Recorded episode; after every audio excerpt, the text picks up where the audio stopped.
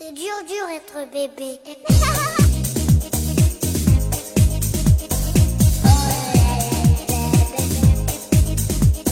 Hello，大家好，欢迎大家收听大型自制科幻悬疑青春偶像励志砍车育儿八卦类辣妈脱口秀节目《腊八粥》，我们是 Lady 妈妈天团。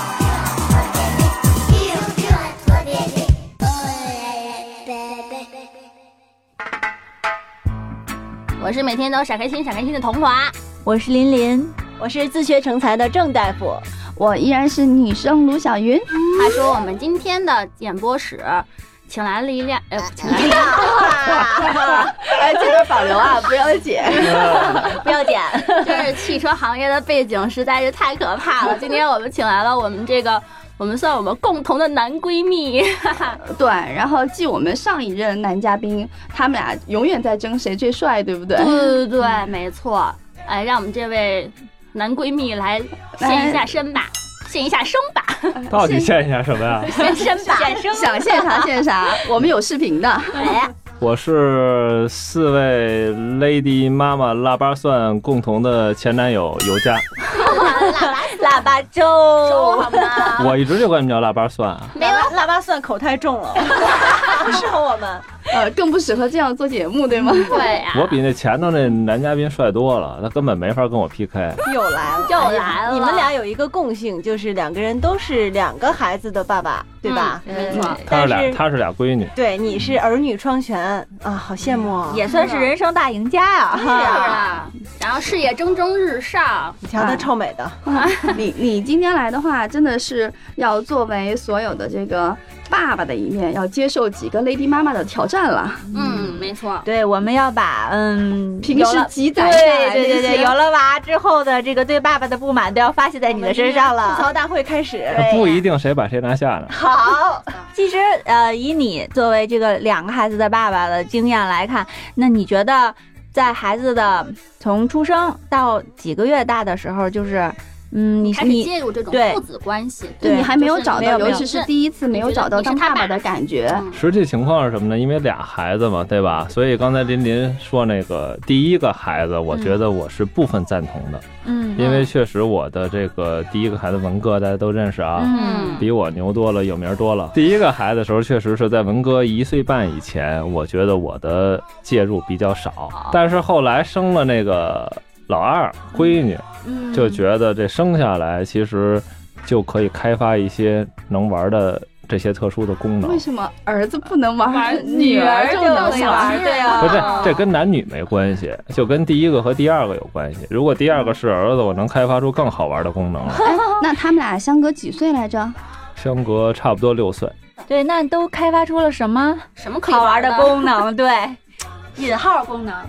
你比如说啊，尤其是这闺女，对吧？咱原来我记得看过一个那个外国一报道，那个一个人给他闺女什么洗澡还是什么的哈，嗯，后来反正有有有争议嘛。但是我这个我就想趁着她现在还小，如果你想跟你闺女洗澡，我觉得两岁以前可能是对于我自己心理认定就唯一的机会了。两岁以后，我可能我不会再跟他一起洗澡，他必须在他小的时候才能实现，大了实现不了了。你也希望能跟他有更多的交流嘛，嗯对吧？对他其实想说的那个词汇是项目，就是和女儿一起互动的那种玩耍的项目，是其实这个。我可以理解成，就说，嗯、他们俩像他这么大，你看尤总这么年轻，那也可能可能在刚刚有第一个孩子的时候，因为年轻人嘛，第一次接受我自己有了一个孩子，还没有找到那种当父亲的角色应有的那种状态没有那。种感觉。但是经过六年时间，然后自己带着一个就是老大长大了，然后也逐渐的知道了我在家庭当中，我作为父亲，我应该去怎样对扮演一个怎么样的角色，所以在老二身上就自然而然的就表现出来了。所以其实从这点看，二胎其实应该要的啊，对于一个男人、一个父亲的成长也是很重要的。那我想问的是，你在这两个孩子的教育过程当中，你们因为你是父亲，然后当然他还有他们孩子也还有个母亲，就是这个呃母子关系、父子关系，他们都是亲子关系。你觉得有些什么方面的不同？就包括在教育他、养育他这方面。我觉得从这个最基本的功能上上来说吧，我不能喂奶，母乳喂喂奶这事太遗。憾了，是吗？不同的在于呢，就是从我们家来看，可能这个孩儿他娘把自己真的特别定义成是母亲，是妈妈，对吧？嗯我对自己的定义呢，就是朋友、哥们儿。嗯，那你觉得这两个存在矛盾吗？这俩当然有矛盾了。嗯，那你说说，你觉得是他不对，还是你觉得自己有问题？我觉得这东西无所谓对错吧。你比如说哥们儿在一块儿，什么就大家伙儿一块儿得出去玩儿，嗯，很少有人说找一哥们儿咱俩一块儿写作业吧，对吧？咱俩一起抄作业吧，可以。对啊，你像那妈妈就愿意盯着他写作业。哎，那你觉得他那种母子关系，你认为是正确的吗？无所谓正确还是错误，我觉得这个小孩在成长的过程中，他既需要那样的家长，嗯，也需要我这样的家长。我不认为所有的这个爹都跟我一样，嗯对吧？好多爹其实是特严厉的。我之所以是这样，因为我小时候我爸就特严厉。其实我觉得无所谓男女，就是父亲还是母亲，家里因为总要有一个人担任这种角色，对，必须得有一个严的。只是因为你们家孩儿他娘勇于承担了这个角色，所以你才能够很安逸的去做这个所谓朋友的角色。哎，但是你这这这我还是不是特同意啊？你看我虽然是这个朋友这个角色，文哥更怕我。一旦说这个练琴，他练小提琴，我说你在比如说三个三十分钟或者四十分钟之内必须高质量的完成，别人拉一别人拉三遍，你可能拉一遍就行。所以说文哥在我的指导下，他练的东西的这种品质会更好。你怎么样在一边玩的过程当中，还把你的这种威严也树立起来的？对呀、你先发个微信红包行吗？滚！哎呀，这节目没法录了啊！我觉得呢，就是说，有很多时候你要教会他一些方法。你比如刚才我说那练琴那个事儿啊，接着那事儿说，你同样你是练一个小时，还是说你练三十分钟？你练三十分钟，你可以后的三十分钟，咱俩玩乐高、玩变形金刚、玩什么都行，还可以玩这游戏机。但你要练一个小时，你糊弄在那儿练，你也不爽，嗯，我也得骂你。过会儿妈妈骂一顿，过会儿爷爷奶奶过来，你这练的什么呀？哦，又说一顿。所以说他自己也知道，我三十分钟高质量的练完，其实对于自己也有好处。所以你是通过一一些事实来证明给他，因为文哥现在不是特小的小孩了，他好多事儿他都知道。所以我觉得不同的这个年龄段、不同的时间段，可能你的表达方法什么都不太一样的。刚才也提到，就是说你跟文哥像哥们儿一样交流，但是实际上在文哥可能一岁半之前，你不怎么管的，还很忙。那你就是说从开始介入，去跟文哥是从一岁半开始，差不多吧，比较深入的介入。嗯，嗯那你们从那个时候，你们都去就通过一些什么样的你所谓的功能，就是我们认为的项目、亲子项目来跟他一起互动呢？其实特简单的，我跟别人也说过这个例子。我们在那个我们小区里头，小区我们小区有那个小路啊，有一些台阶啊什么的，还是挺好玩的。你像他小时候才一岁多，就也就刚刚会走路，或者说外头能稍微走一点路，不能走特远的时候，要是爷爷奶奶或者妈妈带着出去，都是正经走那路。我带他都是钻栏杆啊、爬墙头啊，就是通过这种通过这种方式让他觉得这个哥们儿带我出去跟别人带我出去玩的方式不一样。所以现在问文哥说他最喜欢谁，因为以前说过啊，特讨厌问最孩子最喜欢谁这问题，但我强迫症我老问他，文哥非常肯定的回答就是最喜欢爸爸，因为爸爸能带他玩不一样的东西。小男孩就喜欢玩嘛，所以从那个时候开始呢，就是我尽量带他玩啊，或者说出去的东西都和家里其他人带他不太一样，可能去的是同一个地儿，但是 走的路不一样，或者是干的事儿不一样。那你觉得你以后会一样的这么带你女儿吗？肯定不会了吧？这个得摸索。我希望闺女的性格更像男孩儿，哦，更像男孩儿。一般很多爸爸都会希望 女儿是个小公主、小淑女来养。扮的漂漂亮亮的。我这这可能也因人而异吧，我还是觉得像男孩儿挺好的。这虽然我们几个啊，跟你因为跟你比较熟，我们知道你跟文哥是通过了很多种这种方式，然后把你们的这种父子的这种亲情，然后是呃，在我们看来特别特别的深厚。那你能给更多那些不是特别了解的那些听友们分享一下你跟文哥之间你们俩的一些这种呃出行的对嗯这种故事，以及怎么在这种出行的路上把你们这种父子关系，以及如何去在出行的路上教育他。第一次出去是他要上小学的时候，幼儿园刚好放暑假，我们俩出去内蒙溜达了一圈儿。我是跟他，我希望，其实我最开始目的特简单，我就想跟文哥我们俩自己单独在外在外地过一生日，嗯然后说那就去一个大家都不怎么熟的地儿，大家就对北京这种城市熟，去个上海、广州人没什么意思，就去内蒙内蒙了。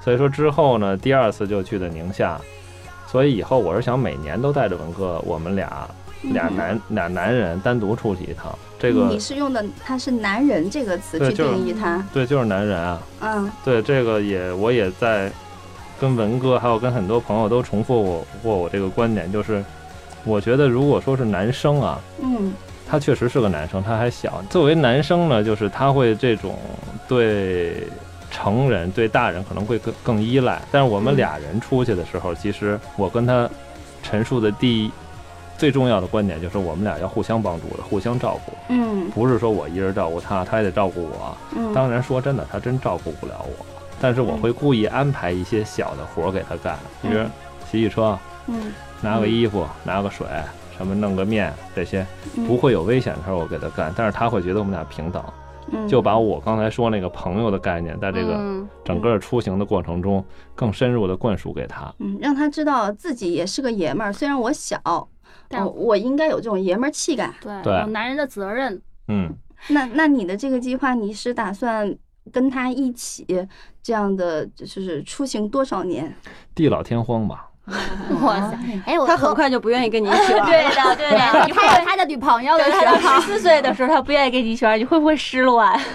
所以有一个备份啊，哦，然后之后你会带着你的女儿去，对对吗吗？对啊，哦，可是女儿那有路线肯定就不能一样了吧？不，我觉得女儿的话未必是用这样的方式。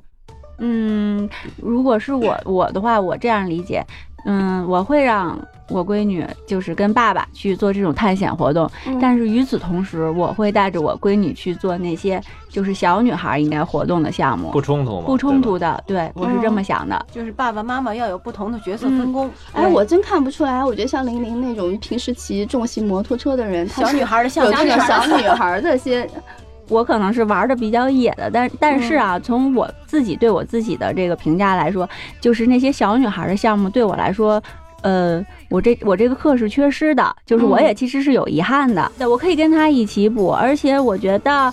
如果在我们小的时候嗯有这样的环境，有这样的条件，其实这些都是应该学的。像女孩去学唱歌、跳舞、画画，以后这些不是特长，这是基本技能，这哎，个是你说到这个会的。，你说到这个，我就我就又跟你有不同的观点了。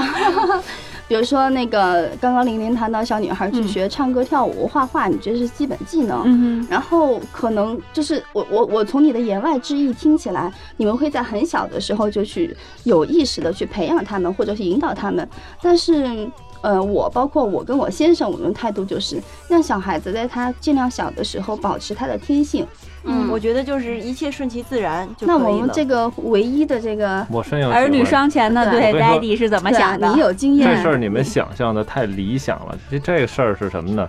这小孩他不知道他喜欢什么，嗯，他就算是特喜欢骑自行车，你今儿给他弄的去那个写书法，他就去那一趟，他也觉得特美。嗯，所以说你必须经过一个筛选的过程。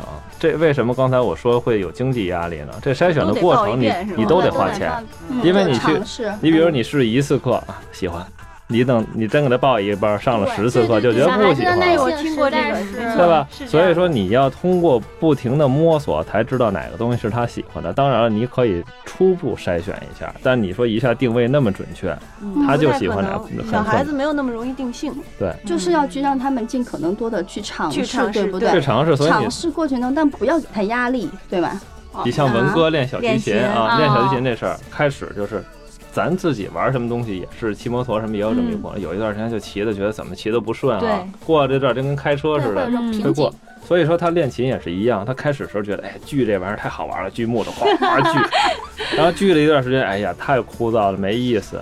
所以说在这个时间点，如果你让他放弃了，那也就放弃了。如果说你完全不给他压力，其实也没办法，实现不了的。哎，真是这样。嗯我觉得他一听就是一个过来人的这个，啊 女生卢晓云一听就是理想状态的。对 就是我要给孩子什么样的，都对在处于这个其实阶段。真的，从我小时候的经历来讲，我觉得小小朋友就是要给他压力，因为小朋友没有不贪玩的，他没有自己愿意学的东西，肯定不行。你必须要逼迫着他学。我周围有有一些就跟文哥一起练小提琴啊，可能有的家长就是说，希望他将来就以这个为生，去什么乐团啊，或者说自己就成大师，有这种期望值的。我的期望值呢，就是他自己有一个爱好，我其实我就比较这种，不是说非要一定要给他压力，反正喜欢就会一个乐器小。朋友啊，他没有纯粹的爱好，他爱玩儿。我跟你说，他就爱玩儿。你如果老想说我就爱好随他去，那他真的什么他最后都不会，嗯，他最后肯定什么都不会。那个就是在你们家里边有没有什么活动项目是就是三方的，就是孩子、爸爸和妈妈，然后你们是一家四口啊，一起来参加的，有是什么？吃饭。这个项目好好，我好喜欢。你们你们各家都有这项目吗？嗯，有什么讲究吗？木有，爱吃鱼。好吧，这对大你们你们之间的感情有有帮助有帮助吗？有帮助啊！为吃到好吃的，大家都高兴。哎，那天那个群里发一视频，不是那个问那个家长说，你如果让你选这个世界上随便选一人想跟谁吃饭，这说这个明星、那个名人什么的。嗯后来那孩子说是那个什么什么父亲、母亲或什么家里人什么的，对吧？嗯嗯，这吃饭这事儿很重要啊。所以我觉得最重要是陪伴。对你别说说他说的对，就是我前两天还在跟我妈在探讨这个问题啊，就是我们因为我们现在小，基本上都是先喂孩子吃完了之后，大人再吃，就是实际上没有形成这种一家人要哎，就是正正式式的，就是一到晚饭这个点儿都坐在。桌上，然后吃饭的这个气氛，其实我我觉得其实这样也挺不挺不好的，就导致于我前一阵子带孩子出去玩，就是不听话，吃饭的时候惹麻烦，就不可能说一家人同时吃饭。嗯，对，我也有这个疑问。我们倒是一一大家一家一家人坐在饭桌边上，但是我肯定主要还是在喂他，是，我自己喂完他我再吃，这确实是个哎问题。但是但但是因为我，们孩子小嘛，但是你知道你们的那种气氛就是在那儿，对他的这个影响很重要。有。的是在吃饭、嗯对，但我们的错误就是错在我们先喂他吃完了，他走了，他去玩了，我们才吃，就是这是不对的，我觉得。而且所以其实对，而且我补充一个，还有一些别的哈，嗯。就是一些这种，比如学会分享。你像文哥小的时候，包括现在我闺女小布小的时候，都特别注意一点，就是特别是吃香蕉这件事，我非常在意的。香蕉，吃香蕉，就是你如果说吃香蕉，首先一个小孩儿吃不了一根香蕉，我一定要你给我一块儿吃，掰一块儿吃。就是有很多人呢，就是家里是这样，咱坐在一桌吃饭哈，这儿有一盆牛肉，一盆什么排骨哈，孩子，你先吃，你吃饱了哦我们再吃。但是我一贯的观点就是，大家一起吃。如果你吃不够这个牛肉，那我也要让你也要让给一一点给吃，我我懂，有我也种想表达的，我也分享一些哎给呀你，然后就是我就是大家就是我们小朋友现在最喜欢说的两个词儿，分享。嗯，对因为小孩会分享这事儿，我觉得并不容易，因为很多很多的家长都是把最好的东西给这孩子，哎，没错他不。一定觉得这个东西我干嘛非给你吃啊？是，我对呀，老觉得好的就该是我的。我觉得其实还是有一个问题是，就是在我们家会这样，就是他分享给我，我 OK，我说那妈妈吃一口，基本上像咱们这样的父母都会啊吃一口，但是一般就到爷爷奶奶说啊，啊我不吃，我不吃你吃或者假装一下，对，哎其实我觉得应该假这就要跟装一下，父母在平时要达成教育观念上的一致们就觉。得、啊、不好不好，然后其实小孩可能就长时间会形成习惯啊，爷爷奶奶不吃就，早对该告诉他，孩子给的一定要吃，是我跟吃也要吃。嗯，然后那个尤总刚刚跟我说，他要回家赶紧去带他们家小布去玩了。然后我们今天的这个节目就只能咔嚓到此结束，但是我们欢迎下一次尤总再来做客。行，那走走我们一起吃咱们就先饭吧。好走吃饭去啦分。享，拜拜好，大家再见。